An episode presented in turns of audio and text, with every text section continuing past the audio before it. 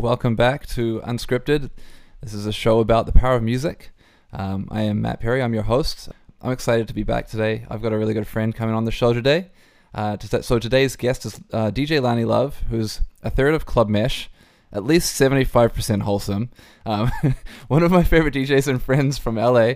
And uh, Lani's just released her new her new single called Iced Coffee, which you can listen uh, to by typing an exclamation point follow in the chat. And you can also follow her on Twitch, Instagram, and buy her music on Bandcamp as well. Um, and yeah, I've on, I've known Lani for quite a few years, so uh, it's great to have you have her finally on the show. Please welcome DJ Lani Love to Unscripted. What up, Lani? Hey, Matt. hey, thank you so much uh, for being our guest today. Hey, thanks for having me. That was a very nice intro. Appreciate it. Is am I right though? Is it seventy? How? What's the percentage of wholesomeness? Yeah, it is seventy five percent wholesome. I was impressed that you remembered uh, my silly Twitch antics. Thank you. was that a was that a, a, beanie or a hat that you made as well? Yeah, it was a beanie. That's like, awesome. Everyone kept calling me the wholesome DJ, but I felt like I had to clarify that you know uh, I'm human and I listen to some very unwholesome songs. You know? yeah, I mean, ratchet tracks. yeah, I was I was kind of curious to know. Yeah, what's the origin of, of that exactly? The the the wholesome DJ. Oh, um, I think it was my third stream, like before I even had affiliate. Uh, some randoms in my chat, like they were just commenting on my energy. They're like, "She's really wholesome." Um, I think maybe it was like Blue Fusion might have been the specific user who said it first, but it was echoed by everybody else throughout this stream. And it literally continued like stream after stream, week after week. So I was like, fuck it. Like, this is how you'll remember me. I'm the wholesome DJ. And sometimes, like, and I, I think I looked up, I remember looking up the definition of wholesome. And afterwards, I was like, yeah, I mean, I can't disagree with that because you know I'll I'll play music and I'll do my thing, but without even trying to, I often share very like mom-ish, you know, like auntie tips where I'm like, hey, don't forget to wear sunscreen, you know, stuff like that. Like that's just my energy. I can't help it. I love it though. I mean, wearing sunscreen is really important these days. Um, being from New Zealand, I know that firsthand. It's uh, you know, skin damage is serious. Yes. Actually, um, if, well, if I may, um, just indulge you in a bit of um, Kiwi uh, New Zealand youth culture. Um, when I was when I was younger, uh, sun is obviously a very a, a, real problem, skin cancer in New Zealand. So they have like this uh, public health uh, kind of saying in New Zealand called "slip, slop, slap," and it's um, slip on a t-shirt, um, slop on some sunscreen, and slap on a hat. So there you go. Oh, I love that. I am also all about hats, so yeah. Awesome. I uh, that's a motto to live by. Absolutely. Hey, I want to give a quick shout out to the homies that have tuned in. We got Joey Caller, Twitches Our Radio, uh, DJ Destruct, Burnt CDs, Constant Pro, JOC, uh, yeah, S, sorry, S, SOCJ, my bad. Um, so thank you everyone who's tuned in right now. Um, we also got, we got Dance Electric JC, F105 Darwin, Hopefully, I'm saying all these right. Um, but yeah, thank you so much to everyone who's tuned in right now to the show. And shout out to everyone who watches on uh, or listens on Spotify or anywhere else you uh, you listen to podcasts or YouTube. Um, but yeah, look, I really wanted to congratulate um, Lani you on your latest release. Um, but not only is it your latest release, it's also your second release this year. Um, so yeah, huge congratulations on Ice Coffee and Candlestick Flicker. Now, I wanted to ask you a little bit about these tracks because um, you know you've been working on production for some time now, uh, but this is the first time I've heard your vocal on tracks. Can you tell me about how that journey has been for you? Yeah, I mean, I feel like you've you've heard me talk about my interest in production for years now, um, whether it was you know playing with um, Serato and like trying I was trying to make a beat a day for like a month. I forgot how many years ago it was. I did not successfully make a beat a day, but I had started a ton of ideas. Um, but it took me a while to figure out how to make those ideas into songs that I was excited to play. And I think quarantine um, made me just more comfortable with my voice, like in from streaming on Twitch. On top of people telling me that I had wholesome energy, they also told me they, they liked my voice.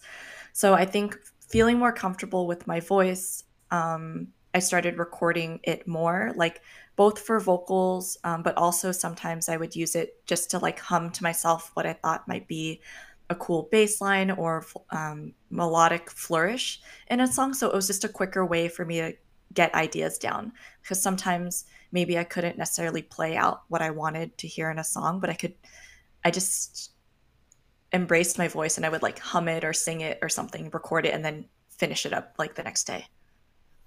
That's awesome. Yeah, it's um I feel like using your voice is is a real I mean, for me personally, I don't sing at all and I'm terrified of using my voice, so it's so awesome yeah. to see that you've like fully embraced it and and you're comfortable with it because that's I think the hardest bit, right?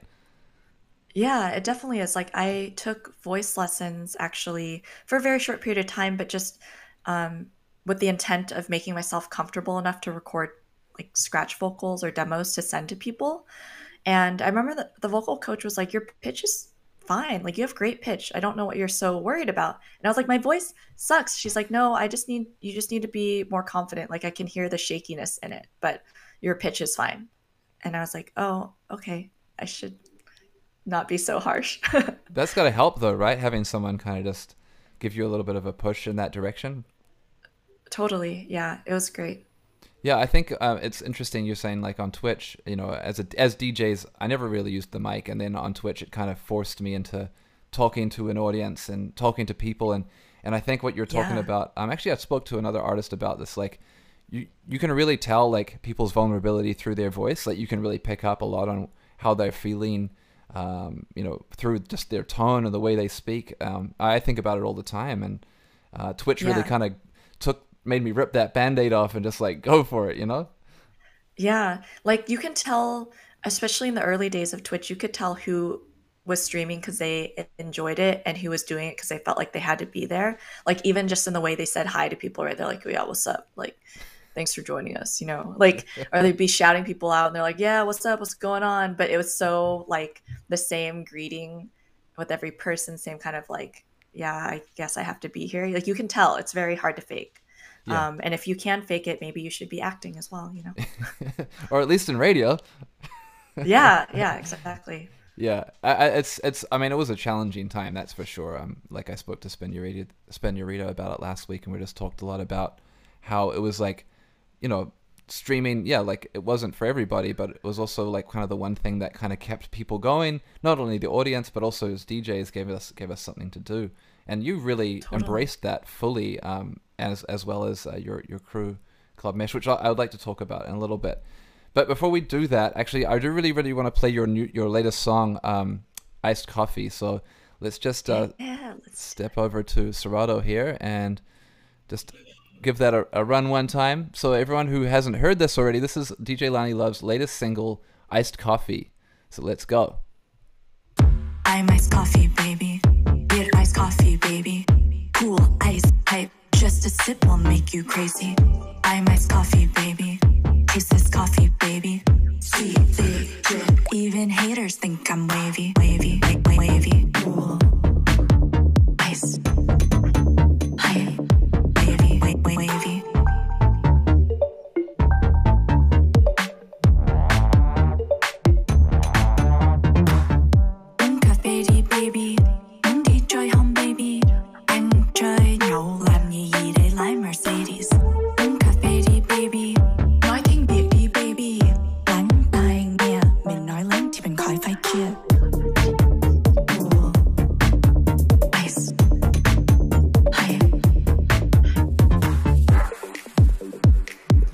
That's all we can really play for now. But um, big up Lani Love on her track DJ Ice Coffee, uh, DJ Lani Love with Ice Coffee.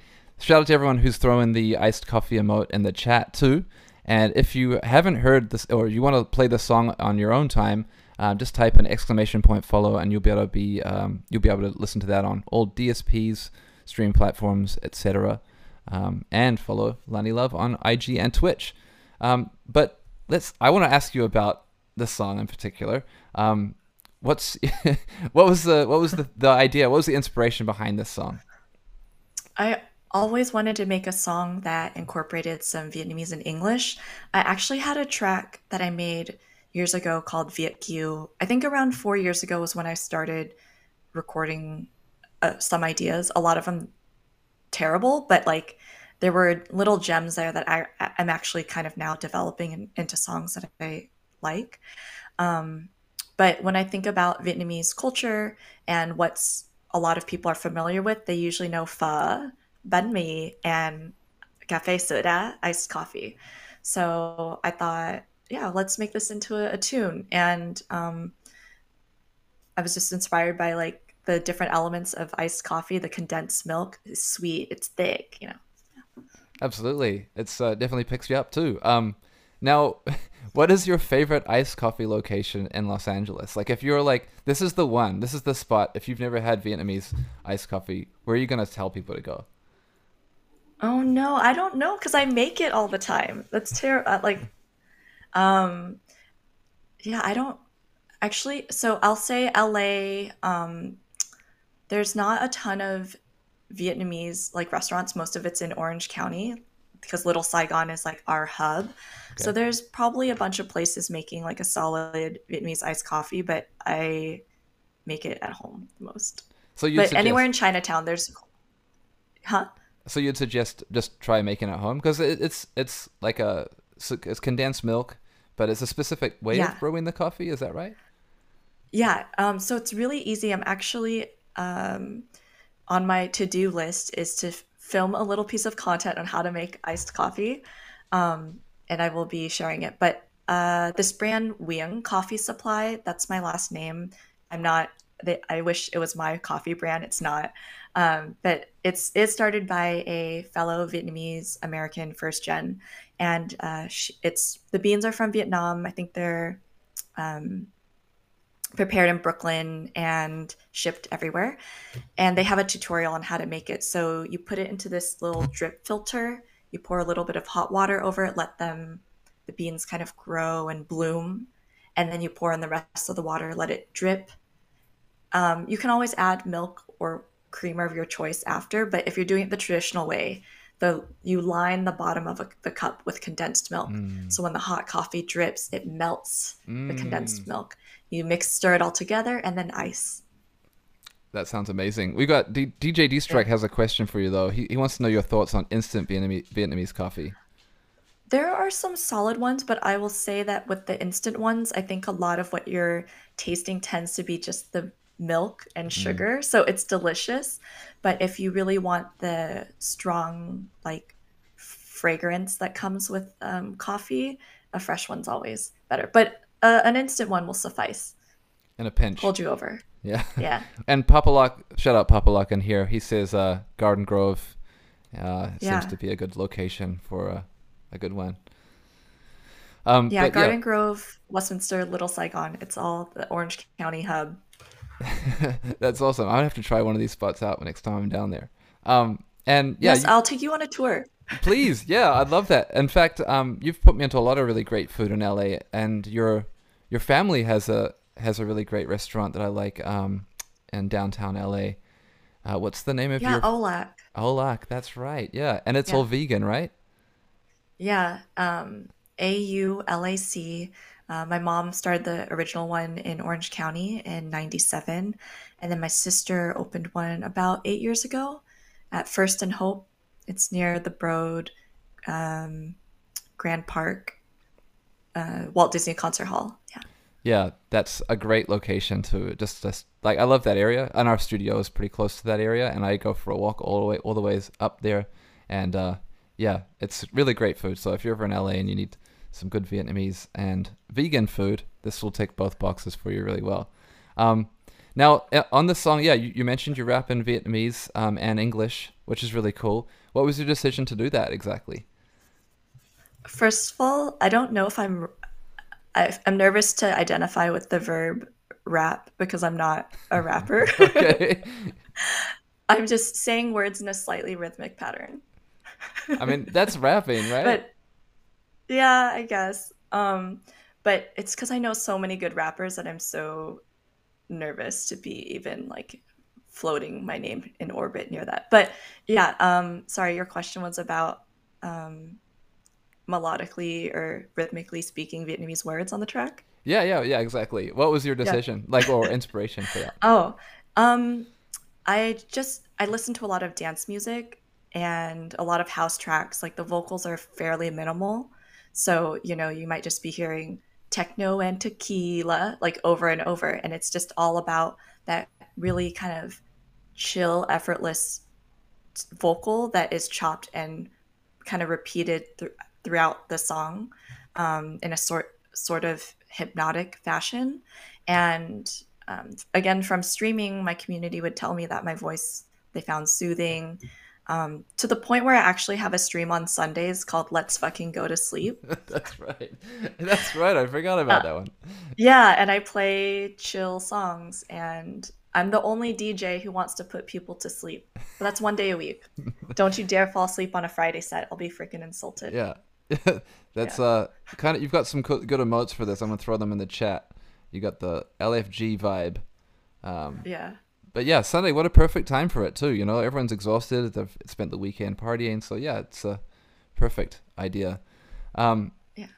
and you've also highlighted some really cool videos on TikTok, um, highlighting emerging like Viet Viet trap songs and artists. How did you discover those those um, those artists? Um, well, when I started writing um, some of my Vietnamese slash English songs about like a few years ago, I wanted to immerse myself and like listen to some Vietnamese artists like from Vietnam. So I just, you know, started slowly building a playlist. And then in quarantine, um, I had a deadline to work against because I knew I wanted to do a special stream for Lunar New Year since it didn't look like we were going to be going outside.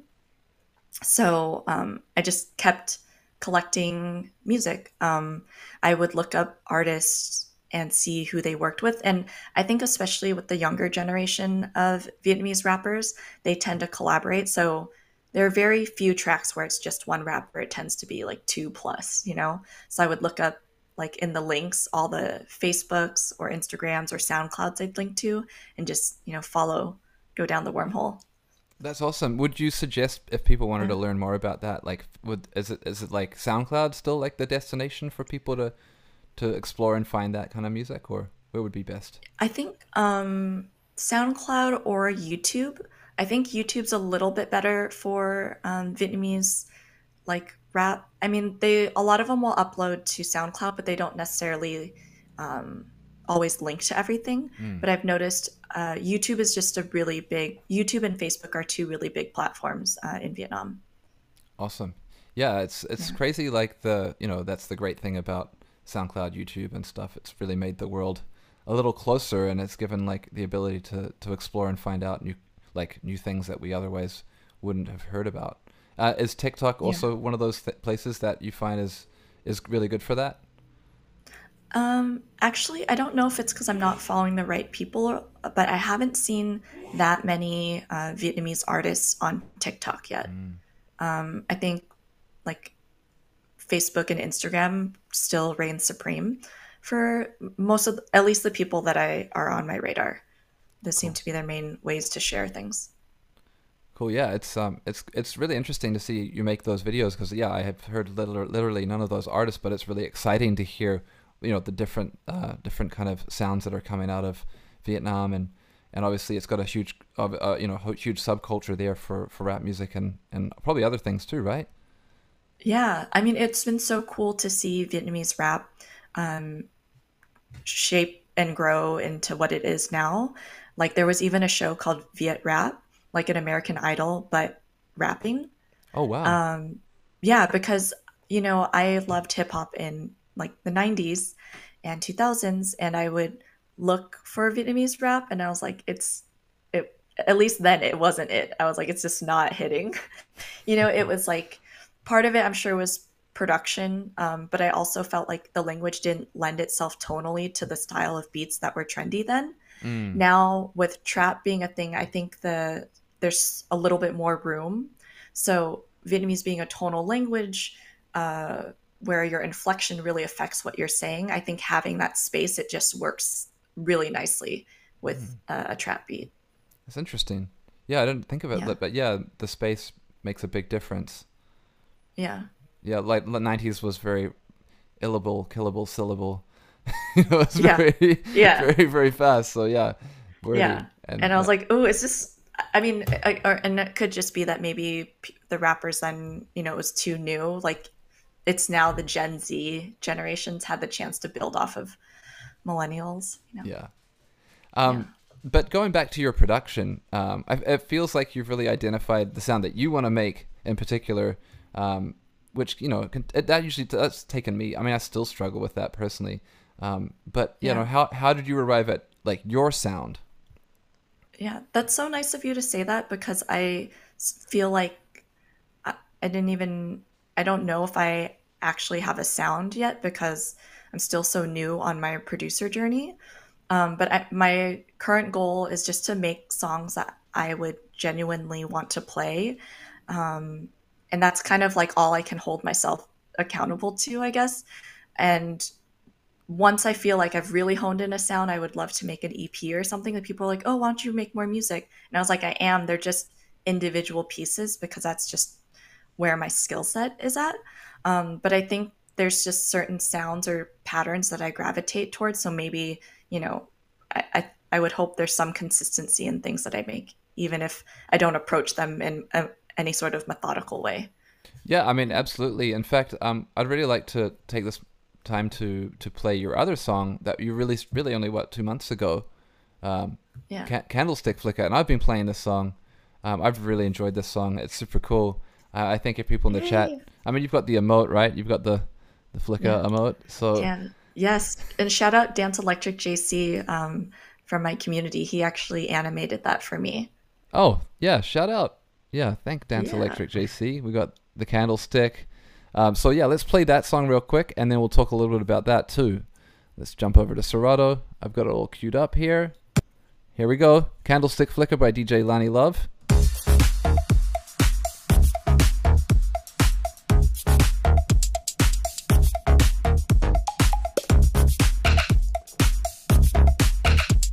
Cute! Look, our heads are floating in the chat. Flicker. Flick,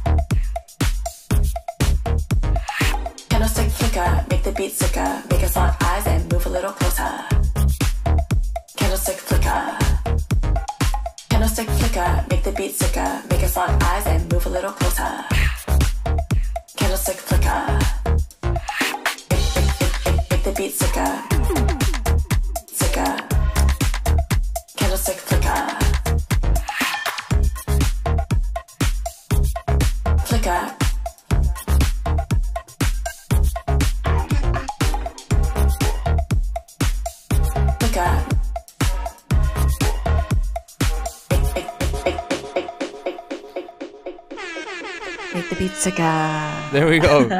that's DJ Lani Love's Candlestick Flicker, and that's available now also. So just type an exclamation point follow, and you'll be able to get access to that. Oh. Um, yeah, so this song, I think I'd mentioned to you, I think has a really, I love, I mean, I love this song, like I was saying. It has like a DFA vibe. Is that, is that like a fair, um, kind of like accurate inspiration for this, or was that complete, am I completely off? No, that's totally fair. I actually didn't even think about it um, as an inspiration because it's not like I, it wasn't at all in a reference track um, when I made this song. Like, um, but when I think about music that I listened to early, especially early in my DJ journey, DFA was like in very heavy rotation. So um, yeah, once you said that, I was like, oh, that's dope, and you know, made me feel especially good about my track because I love all DFA remixes. Okay, awesome. Yeah, I was hoping it was a complimentary yeah. uh, observation because yeah, I love DFA also, um, and I was I was I already. I mean, I love the song, this tempo, like this kind of the way the bass moves and all that. It's like kind of like post punky but really dancey, and uh, yeah, I just it's got great energy. So um, it was all the things that I loved about DFA and and and what you're doing. It's like really really cool. So yeah, congratulations on that one. Thank you. Bloghouse forever. yeah, exactly. In fact, um, I think we I first was introduced to you around like kind of just the end end in ending era of Bloghouse around 2011 or yeah 2011 yeah. I think. Um, mm-hmm. And I think uh, yeah that you were you were in Chicago at the time. Oh no, you were you were in New York at the time. Yeah, I was in Chicago. Yeah, in I Chicago. just freshly moved there. Okay, awesome. Yeah, because you lived in Brooklyn and Chicago, but you're originally from LA. Um, yeah. How did those cities like kind of influence you musically? I mean, if it wasn't for my move to New York, I don't. I might have started DJing, but probably a little bit later. Like moving to New York, I didn't know if I would li- how long I would live there. Um, so I told myself that I ha- I was in an Orange County bubble. Like that's where I grew up, and I think I was played life fairly safe. So you know, I was planning to just like get a corporate job and do all the things that people supposedly are supposed to do. Um, but in moving to New York, that was like a swerve from my original plans. I thought I would just be a California girl for life. And so, abandoning everything that I had kind of known, um, I wanted to make sure I made the most of my time in New York. So, on this like aspirational wish list was learning how to DJ. And yeah, it was like perfect being in Brooklyn. I met Morsy, M O R S Y, who I was following on MySpace because of Bloghouse. And um, I learned how to DJ from him and you know was like his intern slash apprentice for a little bit. And I think being around him and you know prime Bloghouse era really shaped like my journey. Like um like when I think about early days in Brooklyn, like Diplo played at the Apple store back then. Um, there were so many free parties that were sponsored by like Pepsi, Hennessy, um, Scion. Oh yeah, Scion! Shout out Scion. Yeah, it's like super Scion. They made so many producers' careers in the 2000s. R.I.P. Scion. They did so much for the culture. It was it was a good it was a time. They really did. Yeah. I, I, I hope their marketing managers are are you know doing bigger and better things, reaping the benefits of their legacy. Absolutely. Every time I see a Scion, I feel I, I think fondly of that time too. Yeah.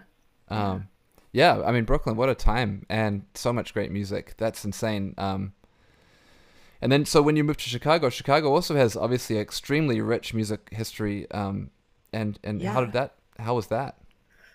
I mean, obviously uh, chicago so there's like smart bar amazing venue such a great place to see house and dance music. Had the chance to see um, frankie knuckles um, before he passed so really feel grateful to have had that experience. But you know derrick carter like so many iconic people are from there play sets there. So i think that obviously has made it into like my psyche. Um, but on a more like personal level, I just think the average DJ like at your neighborhood bar is so good in Chicago. Mm. Like um, the community of DJs there, like the talent is so good. And I think part of that, my high, personal hypothesis is that with a city that gets so freaking cold, like we're talking negative degrees, you can't have an average DJ. Like people aren't going to come to your bar to see someone train wreck songs they've already hear at home or on the radio. Then you know you have to be bringing some something extra. So um, yeah, I just feel like any DJ that you see in Chicago is probably going to be better than the average DJ you see in some other big cities. I have very fond memories of um, hanging out with you in Chicago uh, in I guess 2014 or 15 or something and I remember we went to this yeah. really cool. You took me to this really cool bar. Uh, it was with my cousin and I, uh, and you, and I think one of your friends. I can't remember, but it felt like it was like it was it wasn't Big Freedia, but it was somebody like Big Freedia doing a show there. Oh yes, um, Katey Red at Empty Bottle. Yes. Yeah, it was a crazy That night. twerking was insane. Yeah. Yeah. So Still I- to this date, some of the best twerking I've ever seen. yeah, that was what I, I really it really left an impression on me. I was like, wow, Chicago's crazy. I love this place. Um, and it was Yeah. just such an interesting night. Like I just uh, yeah, a, a real one for the books for sure. Um, and yeah, a real great introduction to Chicago, just being a, like an interesting music city. Uh, thank you again so much for that. good. Yeah, you have such a good memory. I'm so Yeah. glad you revived that one. I wouldn't want that one to fade. right?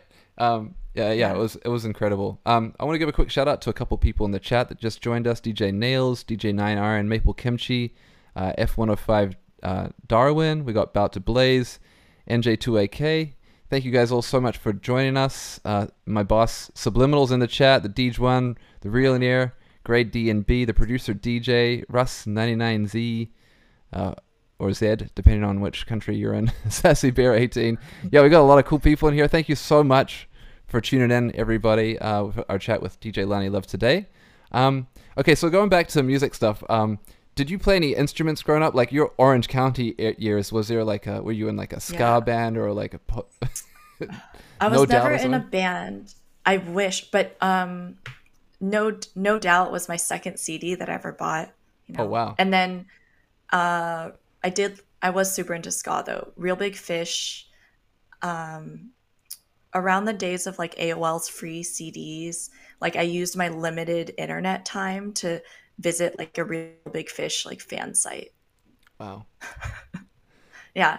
Um, but I, anyways, to answer your question about instruments, I played piano and violin, like many young a- obedient Asian children do. Well, I play piano, uh, but not violin. That's a hard one. Violin is a very hard instrument. When you say, yeah, yeah. So um, I I did quit violin sooner than I did piano, um, but I wish I had stuck with it, obviously, because I'd be probably a better producer. Um, but I just Ben Folds Five Ben Folds Five didn't enter my life soon enough. oh So- really? Wow. We're Yeah. gonna go Ben Folds Five. Okay. I feel like that could have changed things because um, my piano lessons, I was only playing classical music by really like old European men that I, you know I couldn't relate to as a teen. Oh yeah, yeah. So I, yeah, The the classical There's stuff. no joy in it. yeah, it's hard. It's a it's hard to stay uh, inspired, but um, yeah, no doubt. Um, Maple Kimchi, the first CD was was was no. Sorry, did you say no doubt was the first CD or was the second CD? It was the second one. Oh, the so first what was the one first one? was Alanis Jagged Little Pill, Hey, CanCon. 1995. Yeah. That's awesome. Um, so yeah, no doubt. Uh, so sorry, Alanis Morissette grunge. This is we're talking like peak grunge era here, right? Were you also a grunge Yeah. fan? Yeah, I was into grunge. I've my music taste is really pretty eclectic. Um, yeah, I was super into grunge, like alternative rock. I even went through emo punk. Like Oh, nice. I was all about it. Just suburban teenage angst, man. yeah, hard uh, o- OC days, I guess. Um, it's funny though. I think about the um, the the real big fish comment, and no doubt, and I think a lot about Vans Warped Tour. Did you ever go to a Vans Warped Tour? Uh, hell yeah. And I have like, I still have some of the stickers from um, those days because I had a blog that I contributed to with a, a couple other kids from the internet. It was like emotionalpunk.com. Oh and wow! so I had a little press pass. Yeah. And I was taking pictures on like early digital cameras. Oh, this is awesome because yeah, you've you've done a lot of um, blogging and writing. Um, well, not writing, but you were you also did a lot of stuff in the fashion world as well. In fact, when I met you, I know you were you were working in that world. Yeah. T- Yeah, I had a, a about that? blog with my friend. Um, I had a, a blog with my friend Erin, and uh, I also contributed to Racked. It was a Vox uh, owned, Vox Media Group owned property. Um, so it was just like their shopping and retail site. Yeah. Cool. Yeah, that was Yeah. um that was that must have informed your music tastes as well, surely. Yeah, I mean, I think like um, when I hear songs, I instantly start picturing like a setting, a vibe, um, sometimes colors. So uh, I think they all just these different mediums just kind of to me are very closely related. Um, and actually, I shot a music video for iced coffee. I can't wait for you to see it. Oh wow, is that coming out soon? Yeah, it should be out maybe like next week or the following week. Um, my friend Kyle helped shoot it. He's currently editing it. Uh, we went through the clips like last week or the week before, and looks pretty pretty cool. but, but is this your first music video? Yeah. Wow. Yeah, it's. I uh, rented a car for it, like a a, a young rapper would. That's awesome! Congratulations. Thank you. Uh, um, Dial Jess is in it, and when when we filmed it, actually, we're such like goody two shoes. So we're driving um, in the Pacific Palisades, and there we had noticed there was a cop, and the instant we see his presence, I hate that we have to be like this, but we just like freeze up. So we're both in like pink dresses in a bright yellow convertible, like the least, you know, uh, it's the, the most obvious car, you know. And I am definitely driving within the speed limit. There's nothing we should be worried about. But we go from having our hands in the air singing to iced coffee to just like nothing is happening here. We are having no fun. This is just a regular Tuesday. Oh man, yeah, I can't wait to see the video. Yeah. Um, to uh, burn CDs. Uh, what up, Cuddy Cutso is in here in the chat. Um, Cutso in the building. Got to give a quick shout out to Dial Jess too um, of Club Mesh. I want to talk to you about Club Mesh actually, but before I do that, I have to like announce that Dial Jess has made some of the best emotes uh, in the world. This one in particular, um, the Buff Garfield, is one of my favorites. Yo, I really love watching Dial Jess's uh, Twitch journey and just her mind. She's so funny, so clever, and so talented. Yeah. So how did yeah tell tell us about Club Mesh and and how you guys all like met up.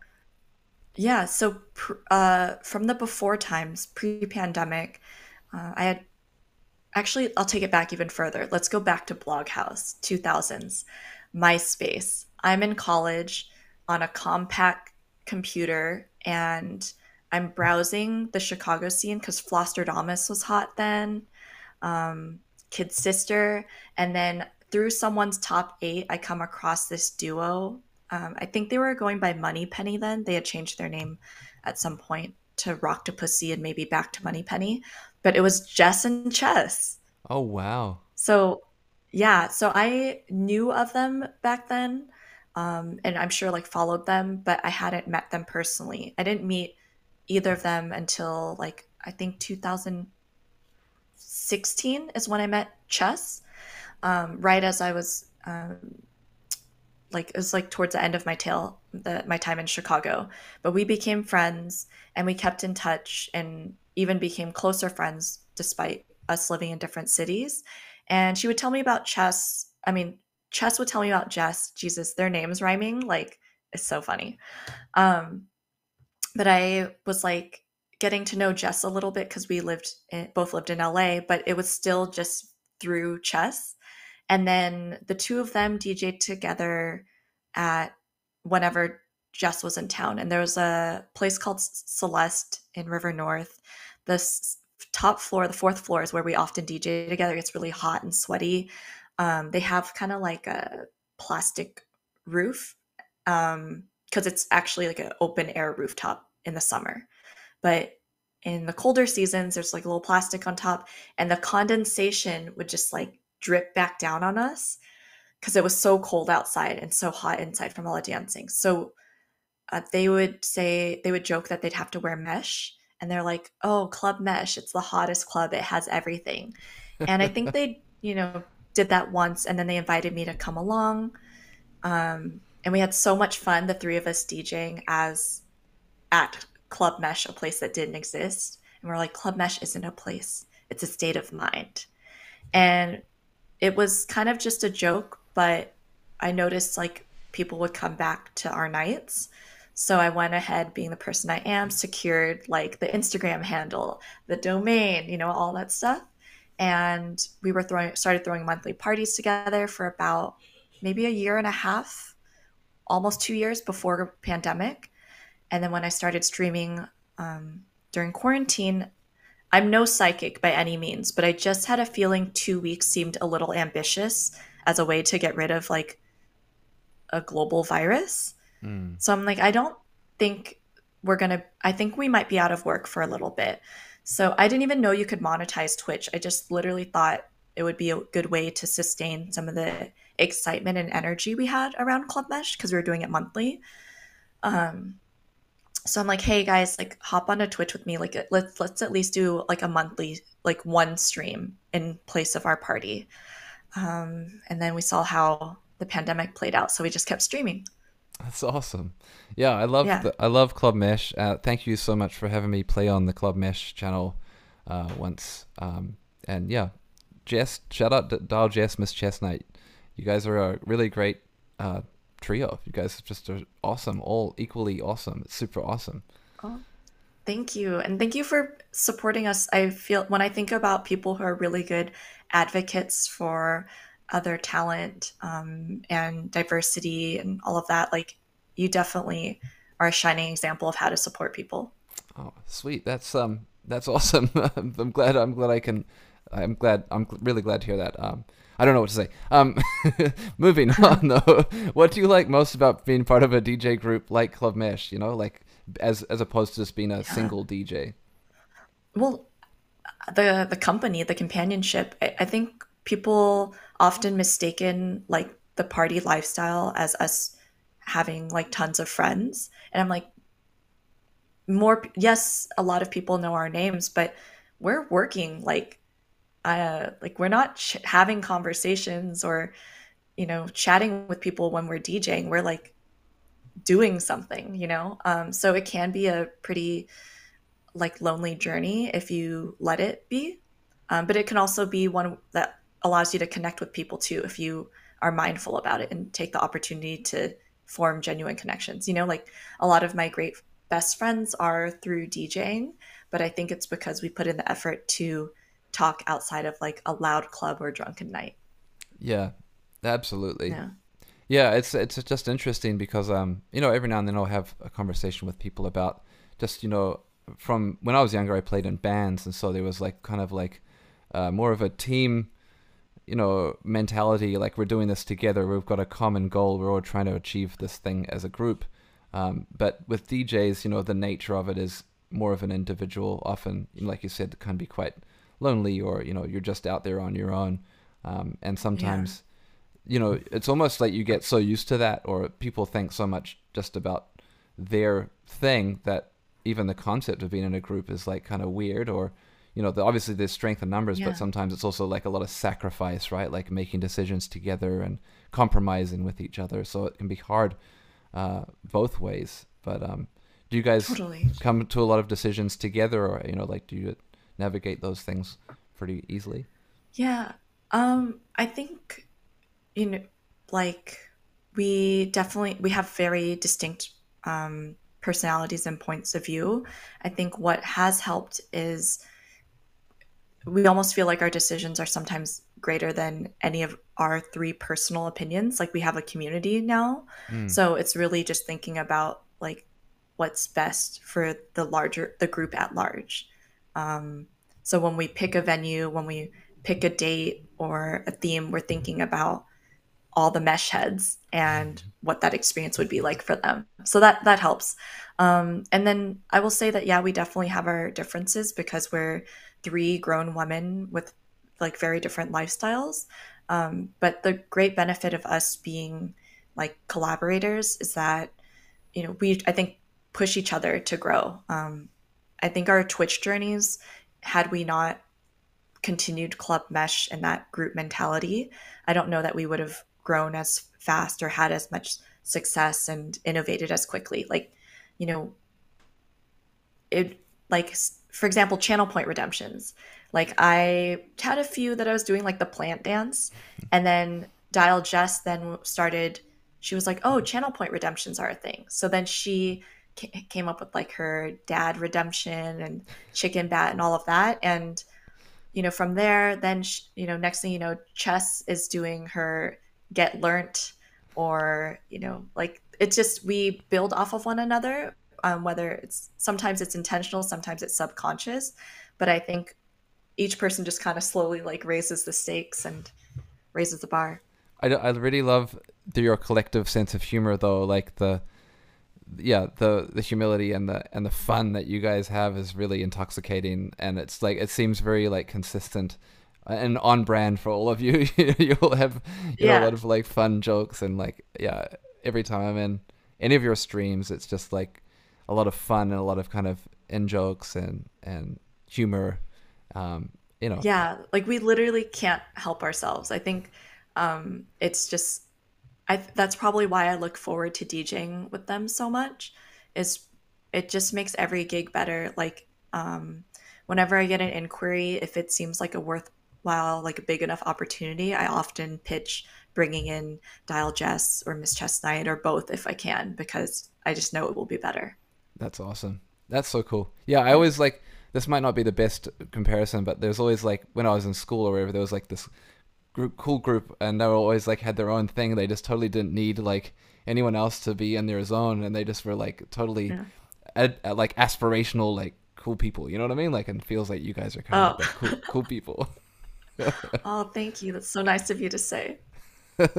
um, but one of the things you also do a lot is um, you share you share quite a lot of new music um, to you and Club Mesh audience. Um, and you know you do that and and and through your TikTok as well. But as a DJ, you know how important is that to you? Um, I think it's very much a part of the club mesh and my personal like DNA as a a, a DJ and curator. Because um, I think your mind just expands by being exposed to new music. And I just personally am always curious to find new things. I, there are certainly people who find more new music than I do, like at a greater rate or whatever. But um, it's important to me to never play the same set, mm. especially DJing as often as I do, um, both online, offline. Like there are some people who pull up to almost all of my streams. I could never play the same set to them. Right. So the new, new music helps, I think, provide something fresh and different. Do you think there is a balance though as well of playing certain things like certain oh, songs yeah. um, quite frequently. So people almost you almost I, I, don't know not maybe not ownership isn't the right word, but people there's a signature sound or something. Yeah, or like there's yeah. something that you feel like you've introduced or you've kind of provided a platform for. You know.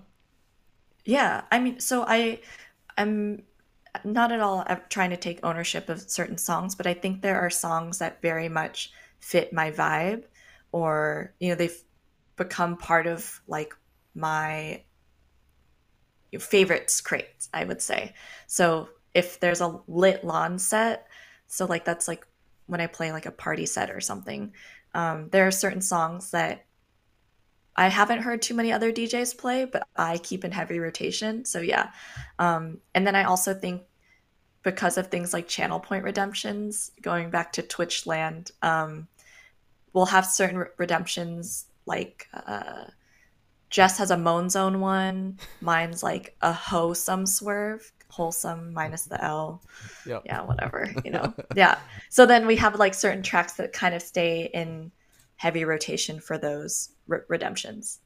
Cool. That's awesome. Yeah, it's I um I, I feel like that's almost so, like something personally I get really excited about is if I come across an artist like you know, this is probably a terrible example now, but I remember when I first came across Channel Tres, I was like, oh man, this guy is so cool. Yeah. I gotta play his music like yeah. all the time. And then I was like, man, I'm just gonna play and play his music. I want everyone to know about it. And I'm sure I was like super late on the game, but it felt like it was something that I had discovered and I was like introducing to people, and um, that felt so cool as a DJ to like be like. Don't be so modest. You're very good about finding new tracks. But yeah, Channel Tres like that was in club mesh heavy rotation to pre pandemic that was like one that we loved playing right yeah and it's great to see his success like big up channel Tres i'll get you hopefully we can get you on the the podcast one eventually at one point but um yeah, hell yeah yeah and that he's also from la so you know shout out la music uh productions yeah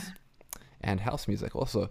Um, so um, let's get let's get to the origin story of, of, of DJ Lani Love. I gotta know what was the moment that made you decide to be a DJ? Uh, moving to New York.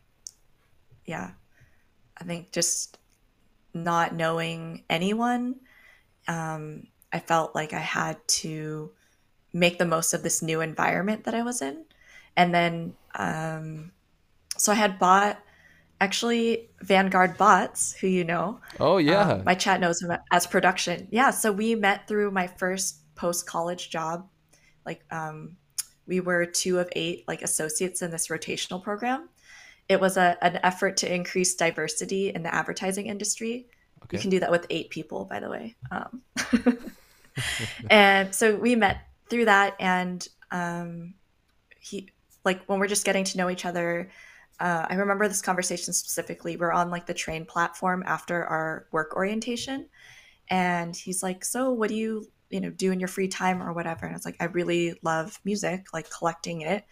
Uh, I want to learn how to DJ." And he's like, "You should do that." And I was like, "Yeah, I, will try to. I think I'll, I want to try to make that happen."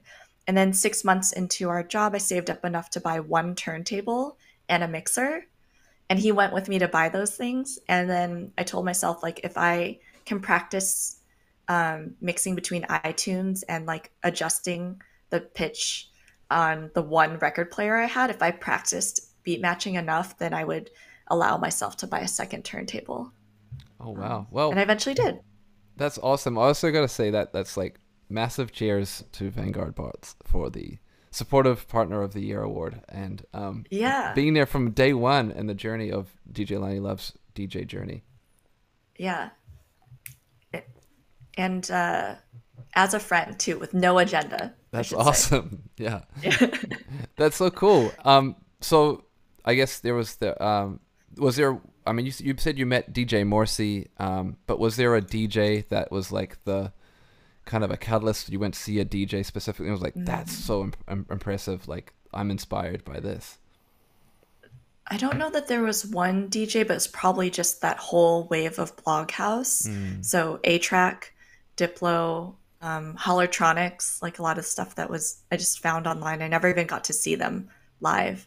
Um, but that whole era of DJs, like really, I loved it because that's when mashups. It's crazy, isn't it crazy that mashups are big again because of TikTok? Yeah, yeah, oh yeah, absolutely. Like, and I knew that fashion kind of traveled in like a twenty year like cycle, but I just didn't see it coming with music. I, I guess there are some cycles of music too, but I had never, I didn't think about it until TikTok. Yeah, that's really cool. Um, I, I feel like we ca- we have to. I have to ask, did you ever go to the Rub? Because I feel like the Rub is such an important yes. part of this. Oh yeah, the Rub for sure. Um, Banana Split was mm. a party in LA with Aoki and AM.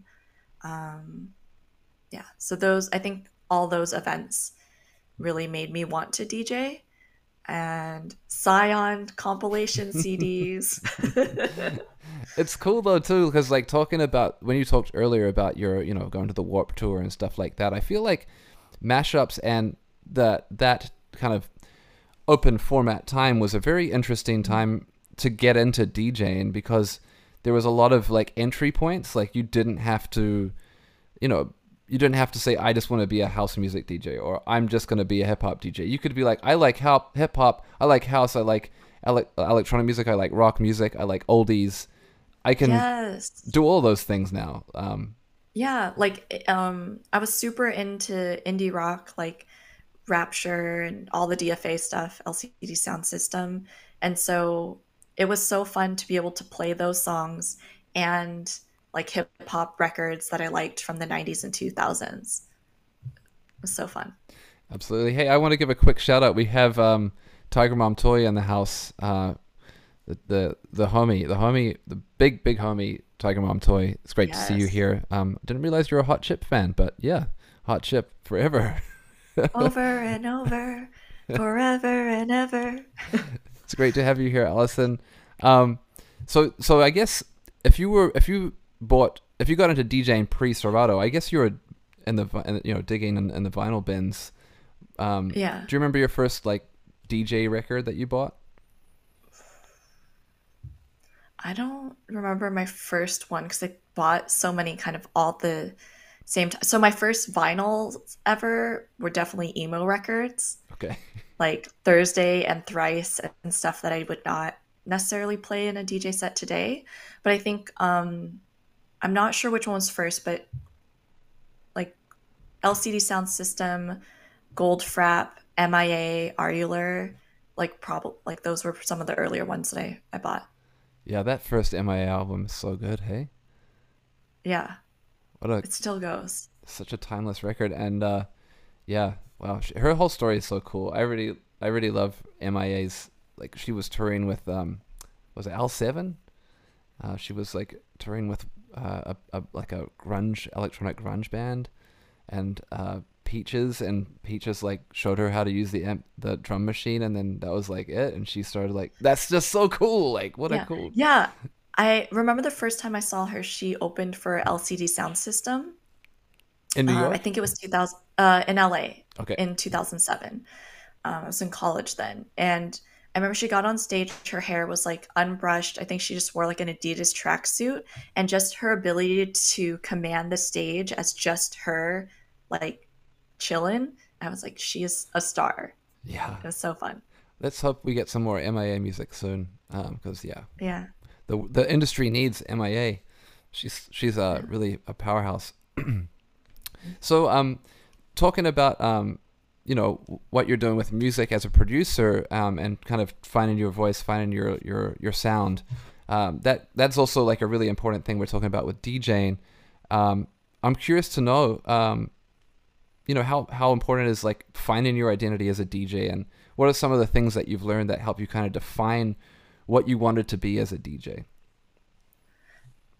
I don't know. That's like a really good question because I think it's something I still um, am trying to figure out myself because I have such eclectic taste and I struggle to describe my sound as a DJ sometimes. Um, because when I say open format, to me, it means like what we talked about indie rock, hip hop, like, you know, even like other left field genres kind of all in in one but sometimes when you say open format it just makes someone think like a vegas big room dj that plays whatever's hot at the moment you know? Um, so i'm still kind of figuring it out. I think i have a sound just through the nature of liking what i like and being consistent about my point of view. Like even if a record's hot if i don't personally identify with it i probably won't play it in my set. So um, I think that helps in that some friends will tell me when I used to DJ in retail stores a lot, like at Top Shop, my friends would know if it was me DJing or not. Just like the moment they walked in the store, they're like, "Oh, that's a Lani Love song." Oh, that's awesome. Yeah, like a Talking Heads, you know, remix. They're like, "That's Lani."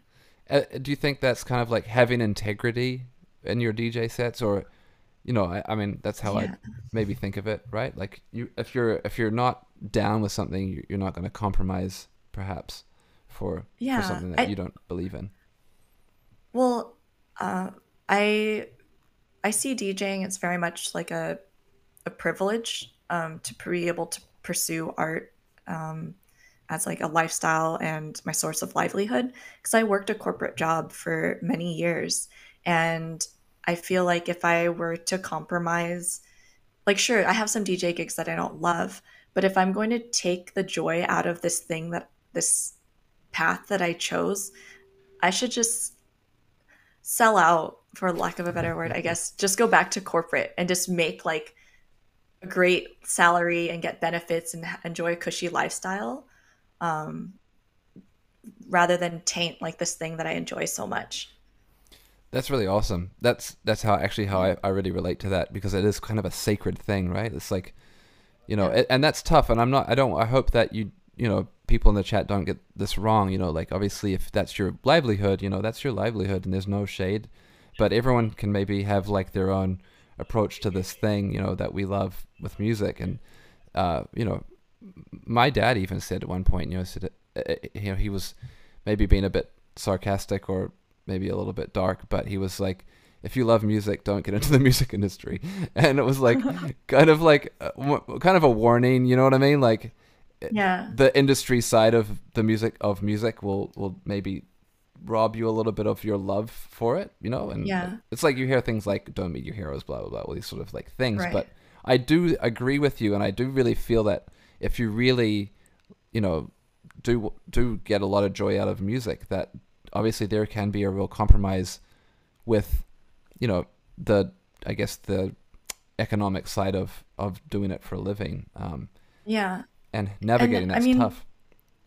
I do think sticking, staying true to your point of view is it will it's fruitful, um, and it pays off. It it might it can seem sometimes it might seem like you're losing out on reaching everybody, but the truth is, I think just staying true will help you, whether it's blogging um, or content creation or DJing. I think in all these things to really establish your voice, it's important. You just have to s- stick to what you believe, what you're into, um, and then you can, you know, obviously evolve as like most people and artists do. But you have to start, I think, with some sense of focus. Yeah, I think that's something you do really, really well, actually. Um, and I and I think that's what's so cool about when you hear like the wholesome DJ and all these things. Like this is really like who you are, you know. Like you really lean into you, Yeah. you know, who you are. And I think that actually is like Yeah. one of those things when we're talking about like using your voice. It's also like a confidence that you have, and then that attracts maybe pe- people feel more. They gravitate to you more because they're like, oh, you're obviously very sure Yeah. of yourself and cool with being wholesome. And I, so I legit did fight, fight it kind of like, because I thought one of my big goals is to DJ like bigger rooms, festivals, you know, type events. Who's going to book the wholesome DJ? It's not giving like big stage energy, you know? And I was like, that's, it might be in conflict with my goals, but it is legit who I am. And I think in a way, embracing it has made my community, like people who follow me, have similar energy.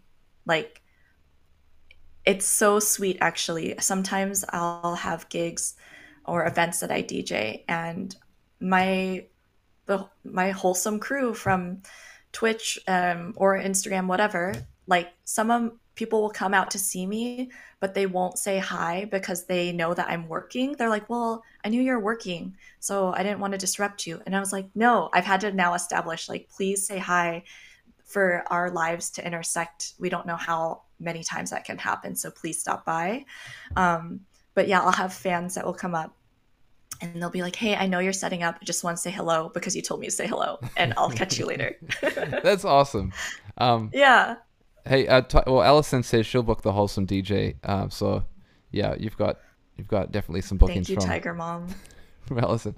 And shout out the producer DJ for the hundred bits. Yeah. Thank you so much for that. Thanks for the cheers. Um, and also, I saw Karikatsu um, mention that MIA, MIA announced a new project yesterday. So that's exciting. Oh, so thank you for the update there. I'm, I'm looking forward to that. I also saw that um, Little Dragon is releasing has released a new song, so I'm looking forward to that as well. And shout out Cutso. Uh, he's one of the friends that I often send my half baked ideas to, like my songs. And he's like my one of the people that I'm like pulse check. Like, is this song a vibe? Oh yeah, So and he's got great taste. Karikatsu has a great ear. He's a great producer and DJ himself. And Yeah. we've also got DJ Lowkey in here. Shout out Lowkey, Good Music Twitch president. Thank you so much for tuning in. He's got a great party coming up actually this weekend in San Francisco. If you're in, yes, with the live-in proof. that's right. Another wholesome DJ, one of the most wholesome. Yeah. but um Loki's so awesome. I got to play his goodness party in Denver uh, a couple weeks ago and there was a literal rainbow. Like it, it rained a little bit and the sun came out and there was a rainbow just shining for his party. Oh, How epic. that's amazing. Yeah. What an awesome. Thank you, Loki, again for that. Yeah, I got to come down to Denver uh, sometime and say hi and play that party one one of these days, very soon. Um, now, um, we have a question that we ask every guest on the show, and I'd really like to ask you. I feel like you have a really great answer for it too, um, and that is, what does the power of music mean to you? Power of music means being able to change someone's energy and like change an entire room's vibe just with a song. Um, I think we've seen the power of music over quarantine, time that was very dark and confusing, um, pretty devastating for a lot of people. And then being able to listen to music kind of restored people's sense of like, you know, calm, um, even brought people joy. Like, I think quarantine has highlighted how important music is, like, more than ever. Absolutely. Yeah. Yeah. Can unlock memories, like old, it can unlock old memories with your throwback tunes, or you can create new ones with new whatever, you know. That's what's so cool about being a DJ. Hey, like there's always a part of Yeah. me that's secretly like hoping that I've created I've helped in some part create a played the right song at the right time for someone that they're always gonna have like in their mind is like, oh yeah, I was at this party and you played this song and I, you know, I, I don't know, I met this person, I had this realization, and Yes. There's there's a club there are a few songs like that in the club mesh world. So um there's a Marie Davidson Soulwax remix um of work and we've played it like we've rinsed the hell out of that record in our our sets. But when we played it live at our first post quarantine party, um, I brought out the inflatable avocado and like you know did my human clown show thing. and then threw the avocado out into the crowd and it like crowd surfed to the back of the room and then like back back to the front. And you know that we threw the pit too. And actually shared a clip of that with vanguard bots' um, cousin. And he's like a very sassy man. He's like wow i have no idea what that was but congratulations hey that that makes Yeah. me think I I don't know this uh work is it work at Marie Davidson the Soulwax remix?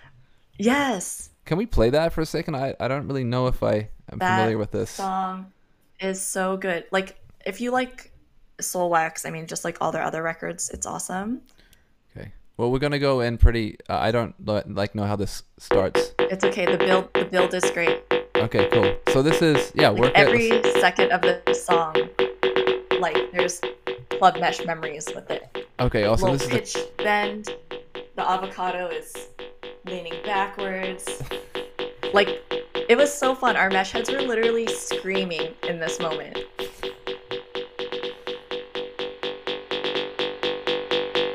I think there there might be a clip of it on YouTube. I'm not sure, but okay. Oh wow, this is gonna yeah. See if we get some mesh emotes in the chat.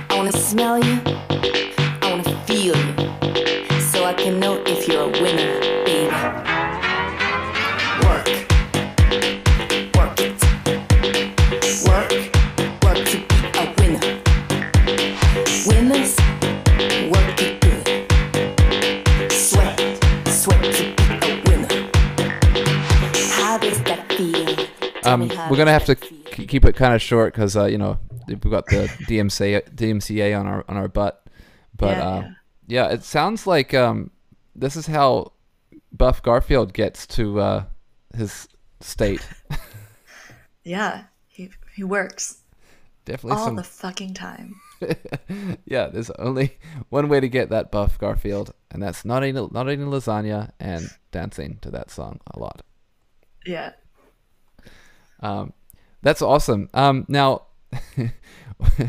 the the this is an interesting Oh, and, segue. and like another um one more example of a song just like sticking um having really strong memories.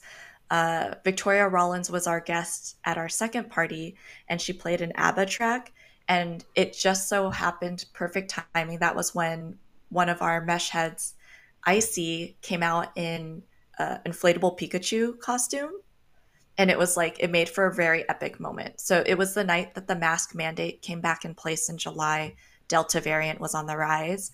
So uh, it was like, yeah, you can enter our party without a mask, but at midnight, you know, sure, some clubs in it enforce it, but we're very cautious here at Club Mesh. So we handed out masks at the entry entryway, and we're like, um, it's a crystal mesh rave. so the whole theme of that party, you know, was that it was a rave, and at midnight, a giant Pikachu emerged and was glowing from all the like glow sticks in the audience. oh my it's a very gosh, that is epic. Yeah, Icy as an MVP. We got Sophie Tucker Daly in here. What up, Sophie Tucker Daly? Thank you for tuning in. You be We got the psychology department here too.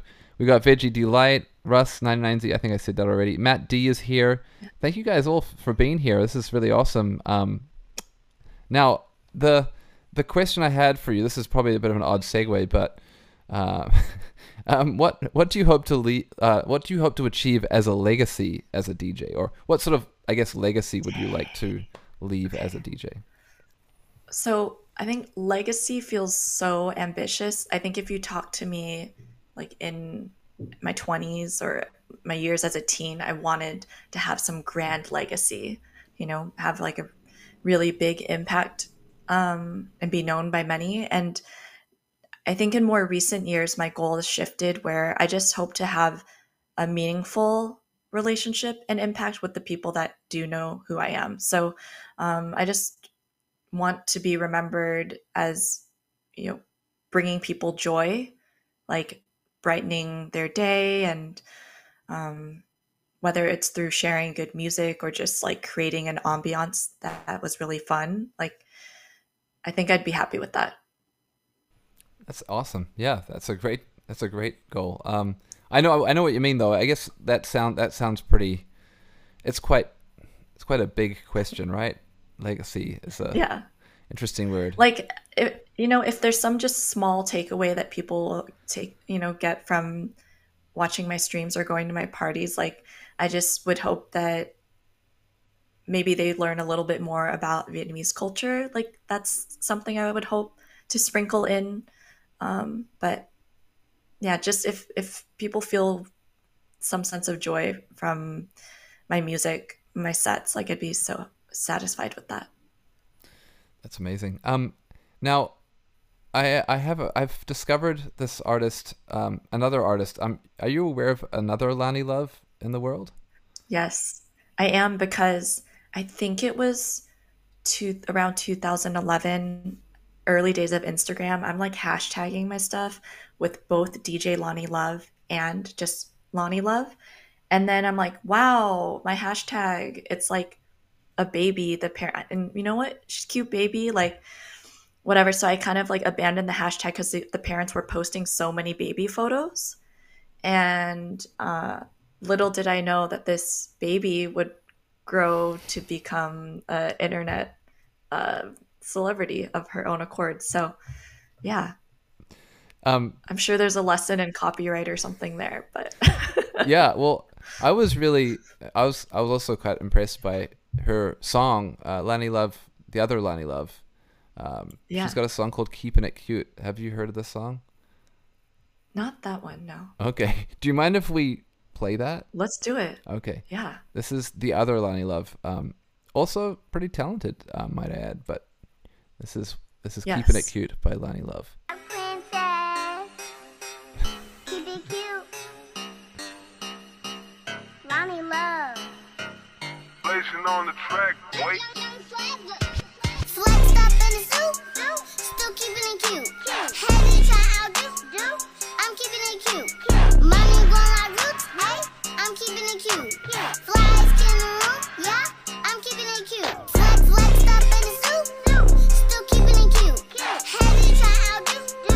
I'm keeping it cute. Money going like roots. Hey, I'm keeping it cute. Flies in the room. Yeah, I'm keeping it cute. Yeah, you know I'm on. Ah. Dancing to the song. Okay, that's that's all we've got for now. But I wow. would really love if at some point we get a Lani Love DJ Lani Love collab or remix, yeah. A squared. Oh my gosh. right?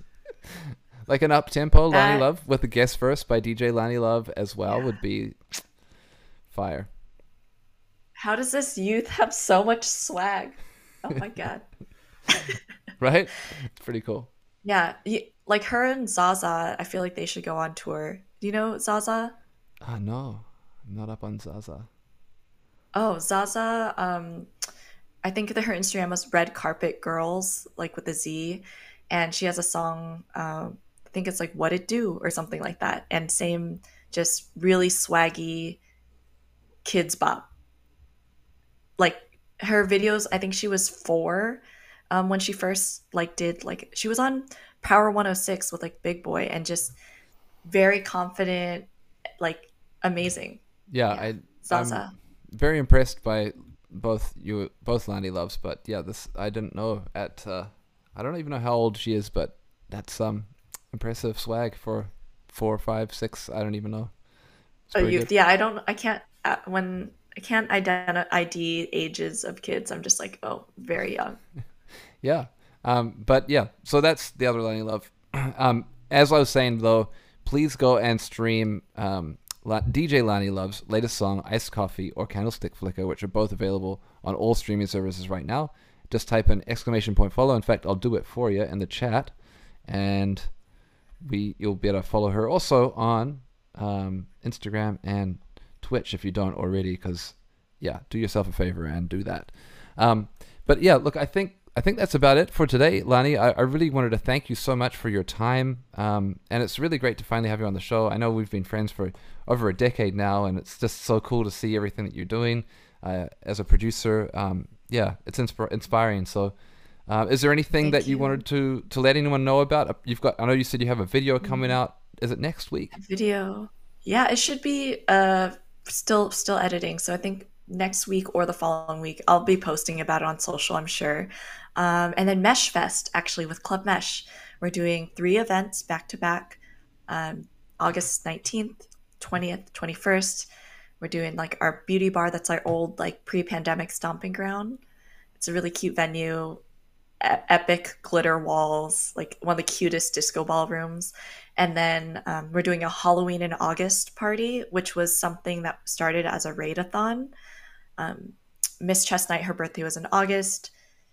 She loves Halloween, so I was like, why don't we do a Halloween in August raid-a-thon where we dress up? So we- we're just doing it in real life now. Um, and we are giving away a prize to the best co- uh, the best costume that night.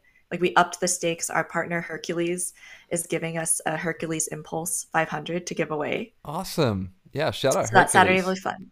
Yeah, Hercules is awesome. If anyone's looking for a controller to start their DJ journey, they have really great, well-made, affordable options. Um, and then we're doing a boat party with Greg Corner. It's an 80s versus 90s, and it's like one of my favorite events that we do. Oh, awesome. Yeah. 90s. I mean, you know, we got Jagged Little Pill. We got No Yeah. Doubt. We got some Reel Big Fish. you know, we're going to have all that in Yeah. there, right? Yeah. Um, Totally. so are, are those events in Chicago, LA? Where, what, what cities? Uh, they're all in Chicago Okay. for for this year. Yeah, this is year two. We did it last year. It was super fun. Um, it was so exhausting last year that I was like, I am never doing this again. As I like laid, you know, comatose for like a week, and then of course this year rolls around, and I'm like, I can't wait. Um, and uh, is there any possibility of you playing in LA if people wanted to come and check you in uh, in Los Yes. Angeles? I stay in rotation uh, in LA at Broken Shaker at the Freehand Hotel, and also Clifton's, um, also downtown. Oh, awesome. I'm out and about. I hope to catch you there. I'll be back in LA soon, so um, I look forward to seeing you in person. Um, and Yes. yeah, please, everybody, go bump those songs. They're awesome. Add them to your playlist or whatever. Um, but with that, I'd like to say thank you again, Lani, and thank you to everyone who tuned in. And that will conclude our unscripted for, I guess, what is it today? Aug- August? 10th? August 10th. Thank you so much, Lani. Thank you. All right. Thanks, everyone. See you later.